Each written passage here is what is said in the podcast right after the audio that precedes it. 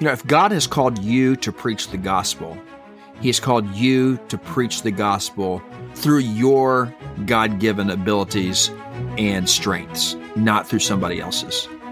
When I get up in the pulpit, I'm trying to model good thinking. Good thinking is not Lone Ranger thinking. Good thinking is thinking with others. So when I cite C.S. Lewis, a modern thinker, and Augustine, an ancient thinker, that shows my congregation that I am thinking with others. You're listening to the Holy Joys podcast, co hosted by Jonathan Arnold and Dr. David Fry. Visit us at holyjoys.org and stay tuned for weekly discussions of theology and ministry practice, all for a holy, happy church. Welcome back to the Holy Joys podcast. I'm your host, Dr. David Fry, with Jonathan Arnold. Great to be back with you. Today, we're going to talk about preaching and plagiarism, a hot topic in our private discussions, at least. And I think uh, we will get some feedback, I hope, from our listeners as well. I'm very interested in hearing from our listeners on this topic because this is something that has uh, that has come up several times. And recently I was reading actually several different stories, but some that stood out uh, from the past. Uh, most recently, of course, was the new president of the Southern Baptist Convention, uh, Ed Litton, I think is how you pronounce his name, uh, in the now infamous Sermon Gate and uh, him preaching a sermon that he had private permission to preach from J.D. Greear, uh, but did not give any attribution and used you know the same stories, the same uh, intonations, and everything. And uh, a YouTube video went viral showing the the two side by side, and it is actually quite astounding uh, for there not to be any attribution. But that raises a lot of questions to those of us who preach on a regular basis, and you know the rise of of online resources. Uh, I know that preachers will maybe just as quickly go to YouTube to watch someone preach on a passage that they're preparing to preach on. Uh, they'll as soon go to that as they would a commentary uh, maybe even sooner in some cases. So it raises a lot of questions, uh, preaching and plagiarism. So that's what's on our mind today. I think this is a needed topic, uh, not just for the broader church world, but uh, even for the churches where we we minister. Because I was at Bible college and heard a chapel speaker who was a regular chapel speaker, a very respected person in the area, and he preached a great sermon, uh, very uh, well articulated. Um, very impressed by it. Approached him after the chapel service and said, um, "You know, hey, really liked your message. Really appreciate it. Would love to have your manuscript." And he said, "Well, I'm going to have to. Uh, I'm going to have to get you a link. I actually got that online." And he eventually did send me the link, and he had preached that sermon word for word from somebody mm. else and gave no attribution. I was uh, just blown away. I, I t- totally viewed that person in a different light, and I, I still do to this day. I really lost a lot of confidence, and I think that's what's happening at a broader level. Is I think even you know you have a, this kind of sermon gate thing blow up a lot of mm-hmm. integrity issues there, like the, the broader culture and even in the, within the church world, it just erodes trust. Um, we're to be a people of truth and integrity, and it really, really uh, damages our witness. So I think this is um, this is an important discussion. So, as preachers today, we face some new challenges in regard to integrity. As you mentioned, I think that is a big issue that we need to be aware of as we utilize uh, online resources and as we have you know ebooks that are available uh, software such as logos which gives us access to all kinds of material that we can integrate into sermons. And uh, plagiarism is something with which those who are, are teachers or in the academic world are well familiar with and i think there are well established standards for what counts as plagiarism there Uh, but we're talking about something different. We're not talking about the academic world here. We're talking about the world of local church ministry. This is preachers. These are teachers. These are uh, people who are teaching and speaking in the local church. And we're not writing academic papers. We're not presenting heavily footnoted sermons. And so this raises the question as to uh, how we ought to make use or not of especially online materials. Uh, I was thinking, and I know that uh, many preachers may even more quickly turn to a YouTube video than they would a commentary on their bookshelf. And the question that comes up is what how, do you give attribution now i don't always uh, say give the name of a commentary that i consult when i preach we don't, certainly don't want our sermon manuscripts littered with uh, with continuous uh, citations of you know from those that we use so so what's it look like for a preacher to preach with confidence uh, while not crossing a, a, line of integrity and dishonesty. Mm-hmm. So there are, of course, some high profile cases, right? That we, I, I mentioned Ed Litton. Uh, obviously, Mark Driscoll is another one who in 2013 went through uh, you know, his books. Uh, supposedly, he had plagiarized in several places. Uh, other people have, uh, even outside of ministry, uh, have been accused of plagiarism. Uh, so there are a lot of uh, high profile stories in the last few years of that. And now we're talking about preachers. Yeah, and I think we need some objective standards um, for how we go about this. Everybody might do this a little bit differently. Their manuscripts might look a little bit different. Maybe not everybody even preaches from a manuscript, but there's got to be some basic standards uh, that we follow. Mm-hmm. And I think mm-hmm. those standards should be the ones that are pretty broadly recognized. Um, and that mm-hmm. changes from generation to generation. So, you know, 100 years ago or even 50 years ago, this might have looked a little bit different. But, you know, I come out of, uh, I went to public school. Um, I come out of a setting where they they were extremely serious about plagiarism, and there were very very specific standards that you were expected to follow. And um, coming into a uh, Holiness Bible College and into our setting, you know, I know that that there was some discussion about it, but it wasn't. Uh, the standards were not as exacting, and certainly the standards there was very few standards expressed for public speaking. Um, Mm-hmm. The plagiarism is taking somebody else's ideas, their intellectual property, and passing them off as your own. So, it, you know, the way I was taught is that it really doesn't mm-hmm. matter if you're writing it down or if you're speaking it, you know, in a public speaking setting. If you pass off somebody else's idea as your own, that's plagiarism.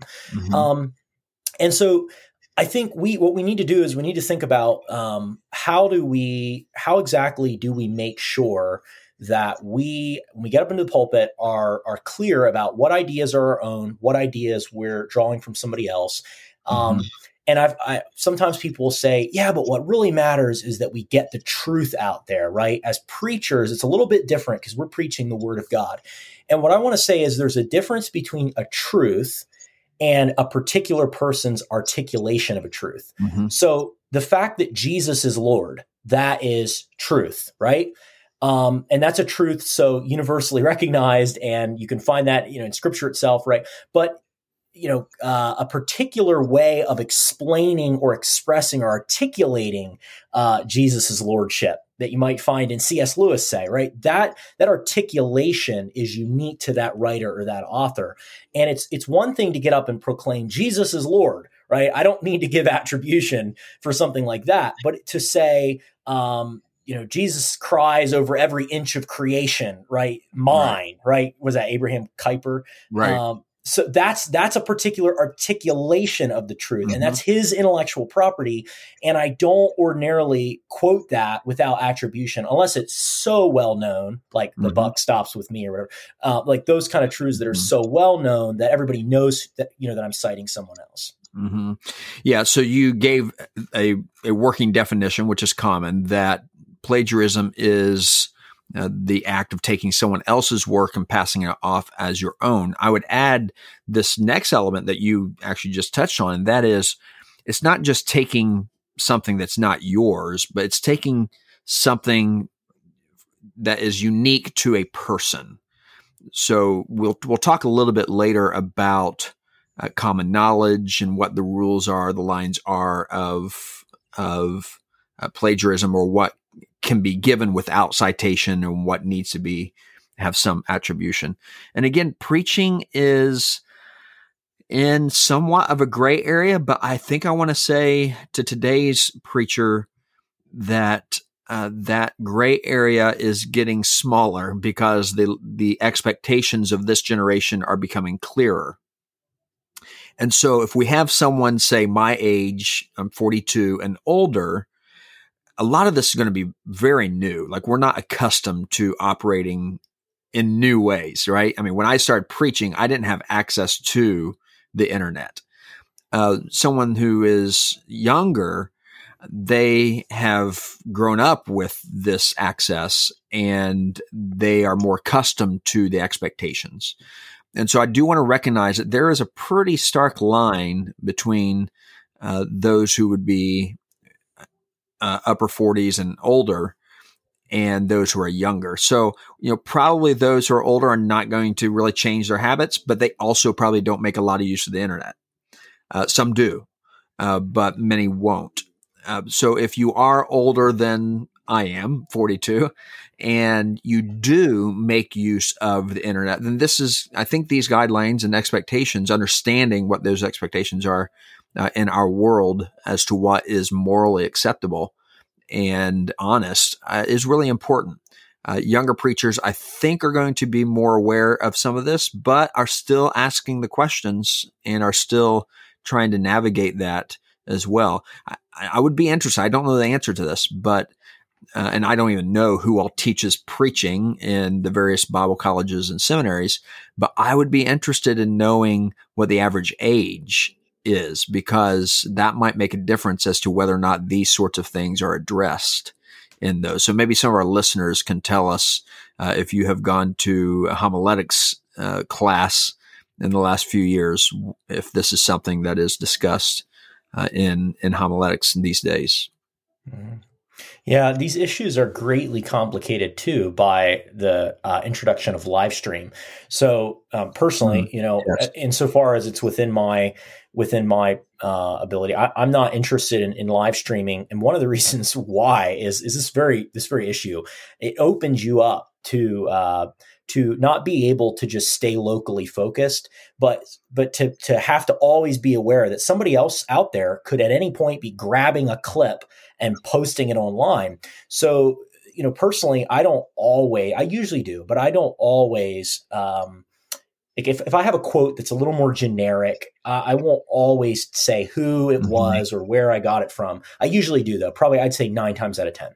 Um, I'll say, you know, C.S. Lewis helpfully stated this, or C.S. Lewis said, or or whatever. I'm just using him because he's in my mind. Mm-hmm. Sure. But if I'm locally, fo- if I'm in in my local context, that's okay because mm-hmm my church knows they can have my manuscript and there's going to be a footnote there's going to be a citation there uh, mm-hmm. uh, but online if somebody grabs that or somebody's watching and they're like wait a minute i think i just read that in cs lewis mm-hmm. or i think i just you know they it's a lot it's a lot easier for them to jump on that and say like hey he's stealing you know such and such material and those things happen they're happening all the time and so i think um the just the the way in which our words are just being so quickly disseminated in this day really complicates the issue.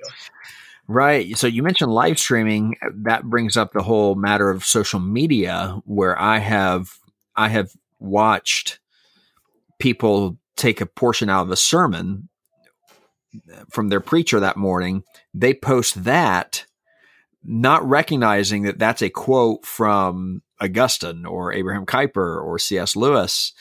And my wife and I have have noticed this before, and we're like, "Oh yeah, that was C.S. Lewis." Well, well, wait a second.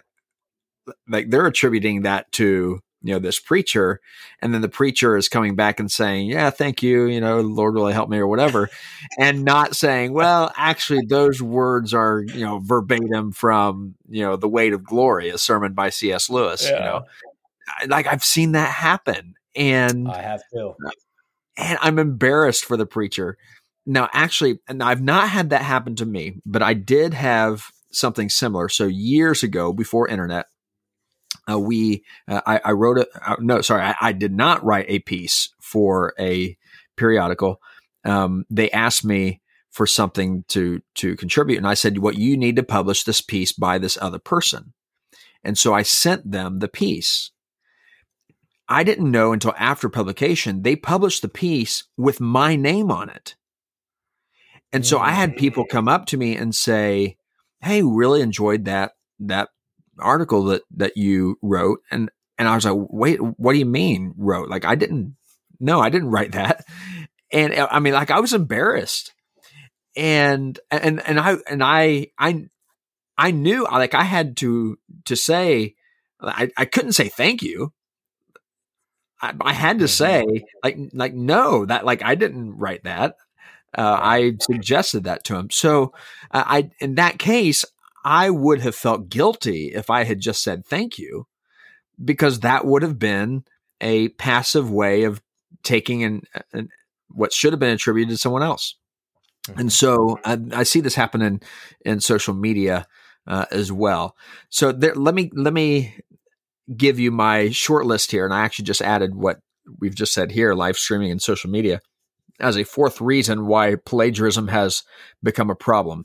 Uh, the first one is simply uh, because there are some pretty high profile people, politicians, preachers, others who have been doing it.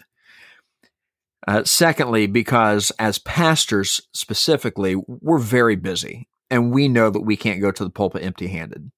And we know that there are sources out there that are readily available. And I can literally push print and I can have a full manuscript of any passage that I want to preach from with illustrations and everything, right? So in a few minutes, I can read over it, make sure it's something presentable, and I can go to the pulpit and do it. How have I ever done that? No, I've never done that in my preaching life or career. Do I know people who do? Yes, regularly. I've had people admit to me that that's their habit. Mm-hmm. And uh, I want to encourage them to uh, be diligent students of God's word themselves and and create some original content, somewhat original content. We'll talk about that too. Yeah, what nothing's original, right? Uh, the, the, third reason is um, it's just easy to do. Not only do we not want to go empty-handed because we're busy, but uh, the availability of that Sermon Central and other places, it's it's just there. A fourth reason why plagiarism is a problem is because uh, you just simply can't get by with it in today's world. Uh, has plagiarism been a problem in the past? Yeah, I think it probably has, but you don't get by with it now. Live streaming, social media, uh, the the accountability is there, and preachers who have not ever thought of their practices as plagiarism uh, need to be aware that, well, actually, uh, something they're doing may actually be plagiarism, and they need to recognize uh, the standards of integrity. Yeah, yeah. I know of a, a conservative church where uh, several people, at least two or three in the congregation, every Sunday morning would have a competition to see uh, how quickly they could find the their preacher's sermon on Sermon Central. Because week after oh, week, their outline, at least the outline and the major ideas, were, were oh, pulled oh, wow. right off. Like that's that's pretty, I guess, extremely embarrassing. And I'm with you. I've never I've never done that. Now I have. There's been a time or two when I preached somebody else's sermon, but like John Wesley or something, I might say like Mm-hmm. This morning, I'm going to share with you a sermon from John Wesley, and I might along the way.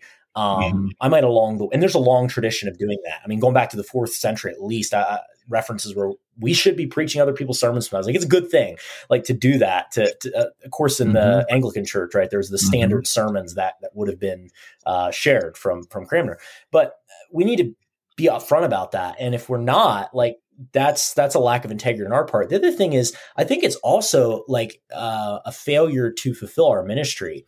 One of the things that we're called to do is keep a close watch mm-hmm. on our teaching, immerse ourselves in the study of scripture and theology. Like if you're not preparing your own manuscript, like that's you're failing to actually do your job as a pastor and as a teacher. You're, you're not learning what you need to learn. Mm-hmm. Um, mm-hmm. You're you're not equipped being properly equipped to to help explain those things. And uh, when you're asked to, you're you're just not going to be you're not going to be able to do that. Right, and you're shortchanging yourself. Um, Carey Carey uh, Nieuwhof calls uh, this these recent years in which plagiarism has really come to the fore as a ripoff epidemic uh, which is what we're experiencing uh, within the preaching world, a ripoff epidemic. So recently, we had a conversation as we were putting together a program for our men's recovery home.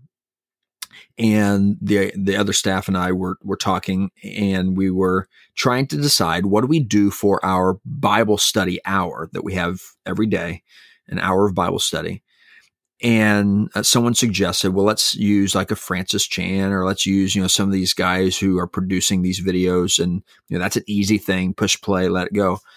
And my response was, you could do that, but what we're teaching our men during their Bible study hour is that they need a professional, I'm putting that in air quotes here, professional. Yeah.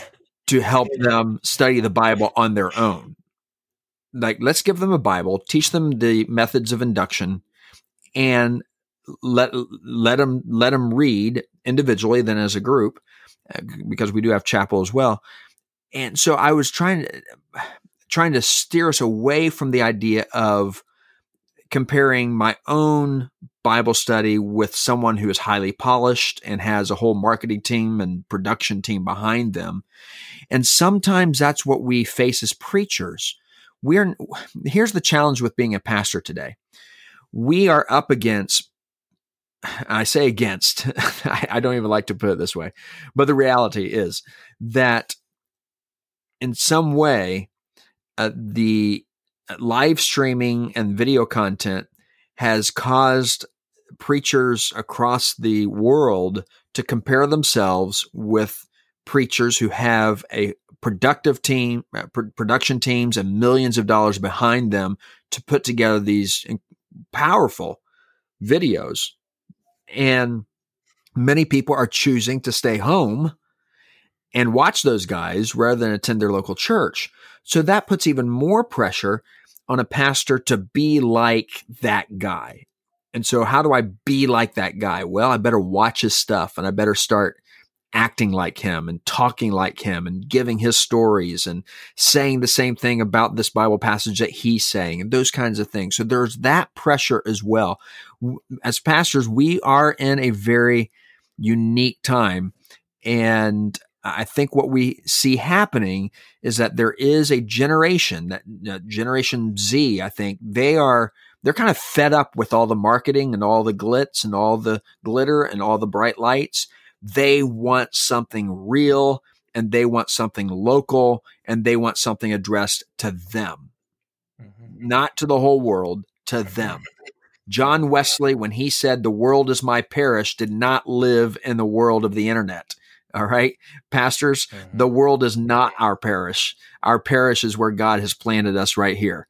Uh, let's be radically mm-hmm. focused uh, on our local congregation. So that's that's kind of a uh, okay. That's a rant right? Rant over. Yeah. But but it but it's it's very relevant. Um, I think because I've seen this like even in our circle. So I, I, took a class one time, preaching class, where a young man um, was in a revival meeting and heard a preacher who was really charismatic, like yelling, shouting, real passionate kind of guy. And he, this this student was more of a kind of big teddy bear kind of guy, nice guy, warm guy. Uh, and he said he really just felt like he needed to just, he needed to be more passionate, be more like that guy. And so he pr- proceeded to preach uh, one of the sermons in the class and then get, you know, get feedback and just tried to be someone he wasn't. And mm-hmm. it was almost painful to watch. And I think that what happens is even if it's not those, you know, preachers out there, even even it's very easy to try to imitate somebody else's ministry uh, to use their sermons, and I know this has happened, um, where where you grab these sermons and these sermon outlines um, from from like these these big name guys, even within your own circle. You're trying mm-hmm. to imitate. You're trying to be like them, rather than just um, being who you are uh, in Christ. And I think it's Haddon Robinson, maybe, who defines preaching as like communicating mm-hmm. the truth through your own personality. Um, like you got to be who you are. And uh, I think that that relieves some of the pressure, and uh, and that's yeah. part of the reason why you see guys like Mark Driscoll getting plagiarized and then plagiarizing other people. Mm-hmm. Right? Yeah. You know, if God has called you to preach the gospel, He has called you to preach the gospel through your God given abilities and strengths, not through somebody else's, to an audience that God will give you, right? And so we have to believe God at this point. So, so, so let, us let's, let's cover some of the um, particular challenges that preaching presents. Uh, I've mentioned one, I think, already, and that is, you know, preaching is not an exercise primarily in academic uh, presentation. Now, I hope that our sermons have some uh, are informed somewhat by our academics, but uh, they're they're not a lecture; it's a sermon, and there is a difference. Uh, a sermon, I think it was John Piper who said, a sermon should be an echo, an echo of the voice of God, not an echo of an echo of the voice of God. so I think he said that. Uh, I think on probably on his podcast. And now I, I differ with John Piper on one thing. He was pretty adamant on not preaching anyone else's sermon, period. Uh, and he was very strong on that. So don't preach anyone else's sermon, period. Now, someone immediately is going to say, okay, w- what about, you know, Wesley's 52 standard sermons? Well, I think there's good documentation to say John Wesley did not intend for those to be preached verbatim maybe they had been and were, and that's that. I don't think he was against that, but they were standard sermons. They were they were outlines to give theological direction as well as exemplify the kind of preaching uh, that was expected of the Methodists. So, uh, you know, were they preached verbatim? Uh, it wouldn't surprise me if they were. I don't actually know the answer to that question, but then again, uh, they were pretty widely disseminated. So people would have recognized, oh, this guy's preaching, you know, sermon 14 of the 52 standards, right? Uh, so that would have been widely, widely recognized. Uh, so let's get into some of the ethical concerns, some of the issues at stake. Uh, one is an ethical concern, and that is, what are the ethics of taking someone, what someone else has said, and putting into you know my words, my my sermon. And I want to say f- off the bat that permission itself doesn't make something ethical or appropriate. And this is where Ed Litton gotten in trouble. So he had, and he came out and said he had permission privately from from J.D. Greear to preach a sermon that J.D. Greear had preached. And so he he preached it again verbatim. I mean, it's it's pretty astounding to watch the side by side the problem is that was that was taken widely by people in the church and unbelievers as as very unethical. So permission does not make something uh, ethical or right. Uh, now you have to have permission; it's necessary uh, if you're going to repeat somebody uh, who has packaged something uniquely. But that in itself is not sufficient. There is also a legal concern, and this um, I don't want to get sidetracked here, but I'll just mention it because the question has come up uh, who owns our sermons? Who owns material? So there was a legal case quite some time ago now. I can't remember who it was. Uh, it was one of the large churches, uh, like Willow Creek or somewhere there. And the, the court ruled that uh, the local church that is employing this speaker owns the content of every sermon.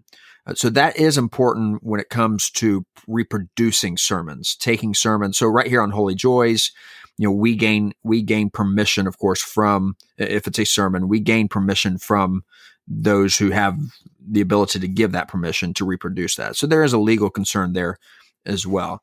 Then there's an attitudinal concern. What, what's the attitude? Why why is someone taking something? Is it lack of discipline? is it comparing ourselves with somebody else? Is it a lack of focus? Is there jealousy? Uh, I think uh, Carey uh, Nieuwhof raises this issue as well, saying uh, e- even if it doesn't even if it doesn't fall fall into the definition of plagiarism, there may still be some sin going on here. Uh, that is uh, a lack of discipline. Hmm.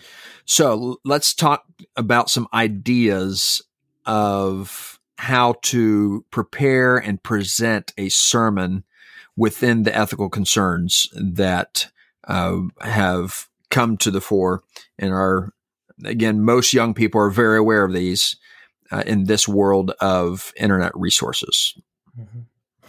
i can maybe we can just start talking by talking about what we do personally um, not that everyone mm-hmm. has to follow the exact method that we lay out but um, so personally i have a, a uh, template that I just fill in. Uh, it has the title, you know, my name, where I preached it, the date, all that stuff, uh, word count, those kind of things.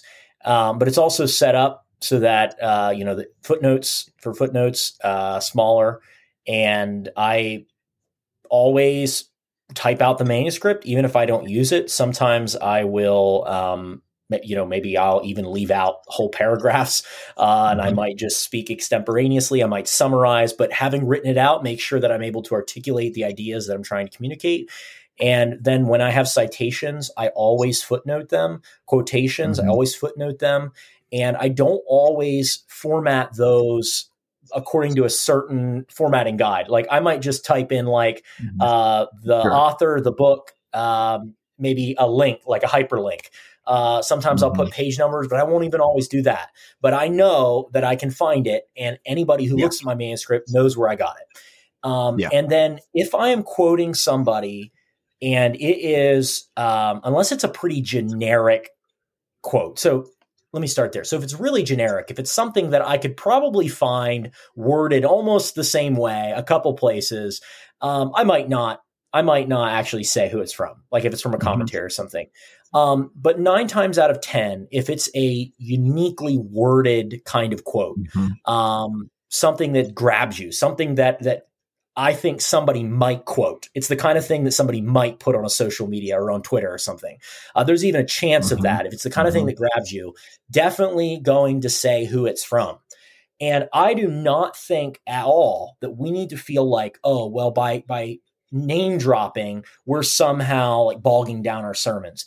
Um, so, for example, by by me simply saying C.S. Lewis said, boom, I don't think that detracts right, anything right. from my sermon. I think it actually sure. adds a few things. So, one of the things that that I've thought about quite a bit recently is when I preach, I am not just telling people what to think, but I'm teaching people how to think.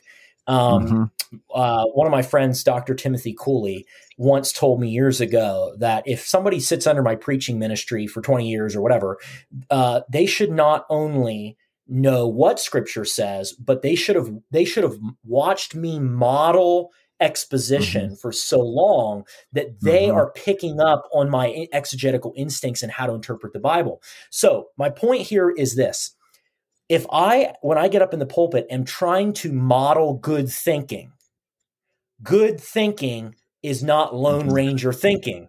Good right. thinking right. is thinking with others. So when I cite C.S. Lewis, a modern thinker, and Augustine, an ancient thinker, and John Wesley, a thinker from my tradition, and David Fry, one of my friends, that shows my congregation that I am thinking with others, my colleagues, right? I am mm-hmm. thinking with people in my own tradition. I'm thinking with people outside my tradition. I'm thinking with people modern and ancient, right? I want people to hear me do that. And I want them when they they think to themselves, hmm, I, I really wonder what does the Bible teach about modesty? Well, you don't just go to the Bible and look for proof text. You also want the expectation, right? That creates the expectation that now when they go to study an issue on their own, oh, I really ought to look at what John Wesley said about that, right? Because that's how my pastor mm-hmm. does it. And so I think there's great benefit in including those names and the citations in your sermon.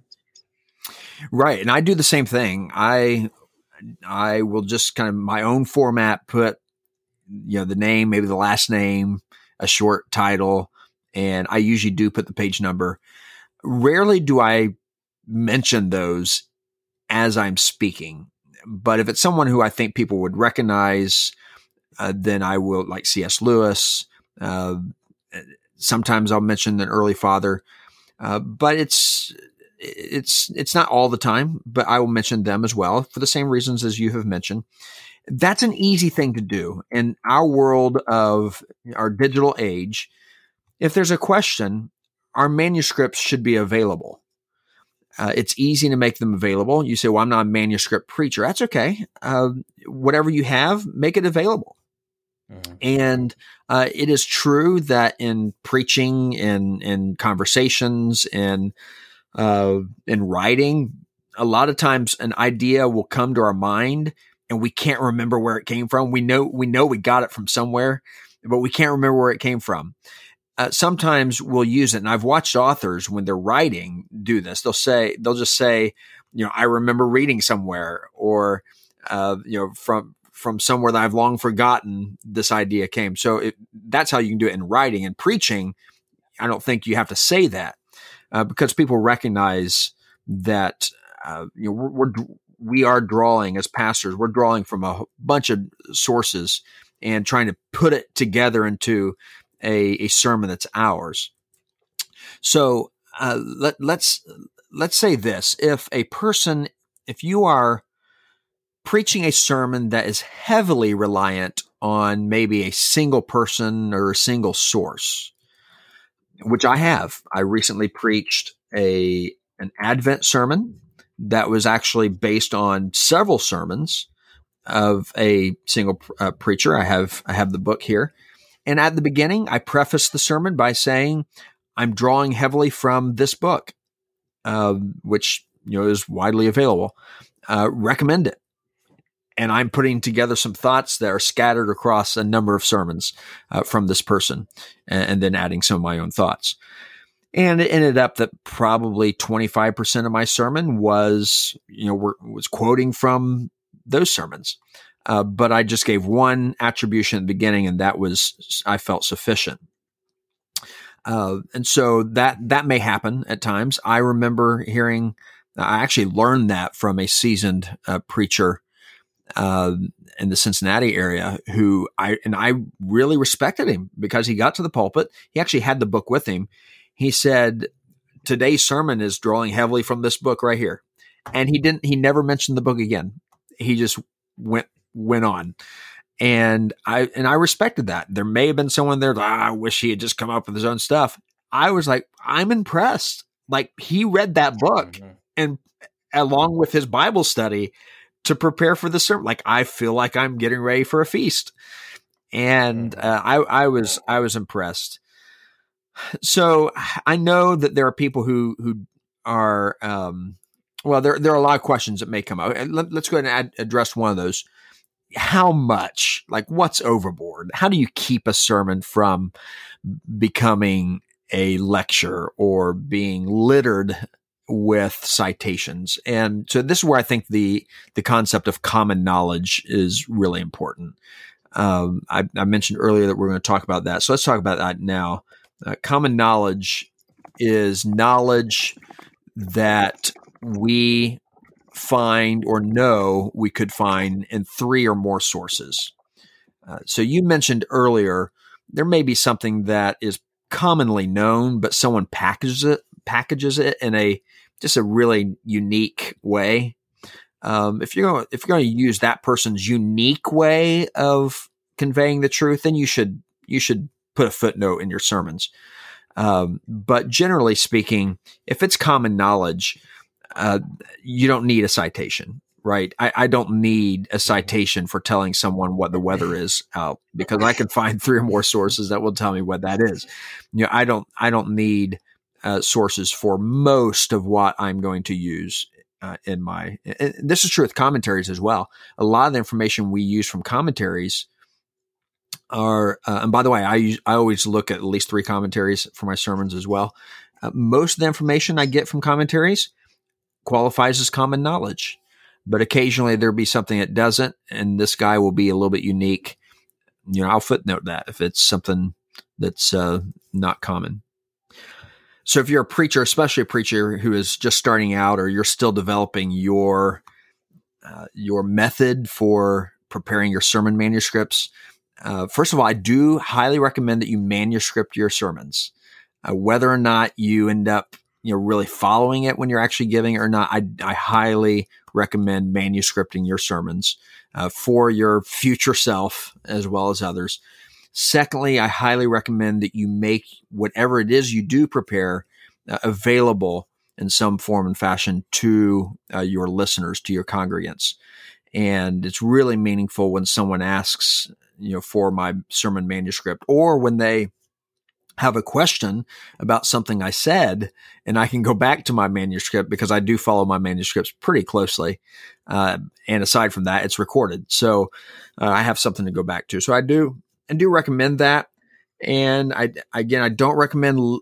I, I call it litter because you can you can string together quotes, and if you're all the time saying, you know, this one comes from C.S. Lewis, this one comes from Augustine, this one comes from Abraham Kuyper, this one comes from Jonathan Arnold, it's just repeatedly. Uh, you know, you don't want to do that. You want to have the smooth transitions in your sermons. So, uh, so footnote it's okay to footnote, get used to, or endnote, or whatever it is that you use. Somehow note uh, your sources uh, so that uh, you know where to go back to, and others who may want want to utilize your sermons will know where to go to as well. Uh, those are good practices, and then especially because we are in this live stream and social media world, uh, make sure that uh, you give verbal attribution uh, to those who don't have access to uh, your manuscript. Uh, give give some some attribution to continually remind people that you are a person who you read and you study and you prepare uh, for for your sermon. that's a good thing. That's not a bad thing. Uh, that's those those are I think the ethical expectations of our day uh, if you're borrowing an outline from someone, give attribution to that and uh, acknowledge your dependence because a sermon is not about writing something original. In fact, a sermon should be anything but original, right? Mm-hmm. A yes. sermon is an echo of God, as John Piper put it. It is it is actually going back to what has been said for centuries and packaging it for our the hearers of our day and uh, communicating afresh and anew uh, the same old message uh, that we have been uh, preaching for centuries. Yeah. Reminds me of Tom Oden, who said uh, that his stated goal as a theologian is to say nothing new. Mm-hmm. And uh, our confidence as preachers comes from um, thinking with the tradition and, and, of course, with Scripture itself, and, and not standing in the pulpit alone but on the backs of a lot of great men, which inevitably means we're going to need to give honor where honor is due and acknowledge their contribution. And I think that brings weight and authority uh, to our uh, to our preaching. Thank you for listening to the Holy Joys podcast. Email your questions to podcast at holyjoys.org, and they may be featured on a future episode. Our labors for a holy, happy church are supported by generous listeners like you please pray about partnering with us at holyjoys.org forward slash donate.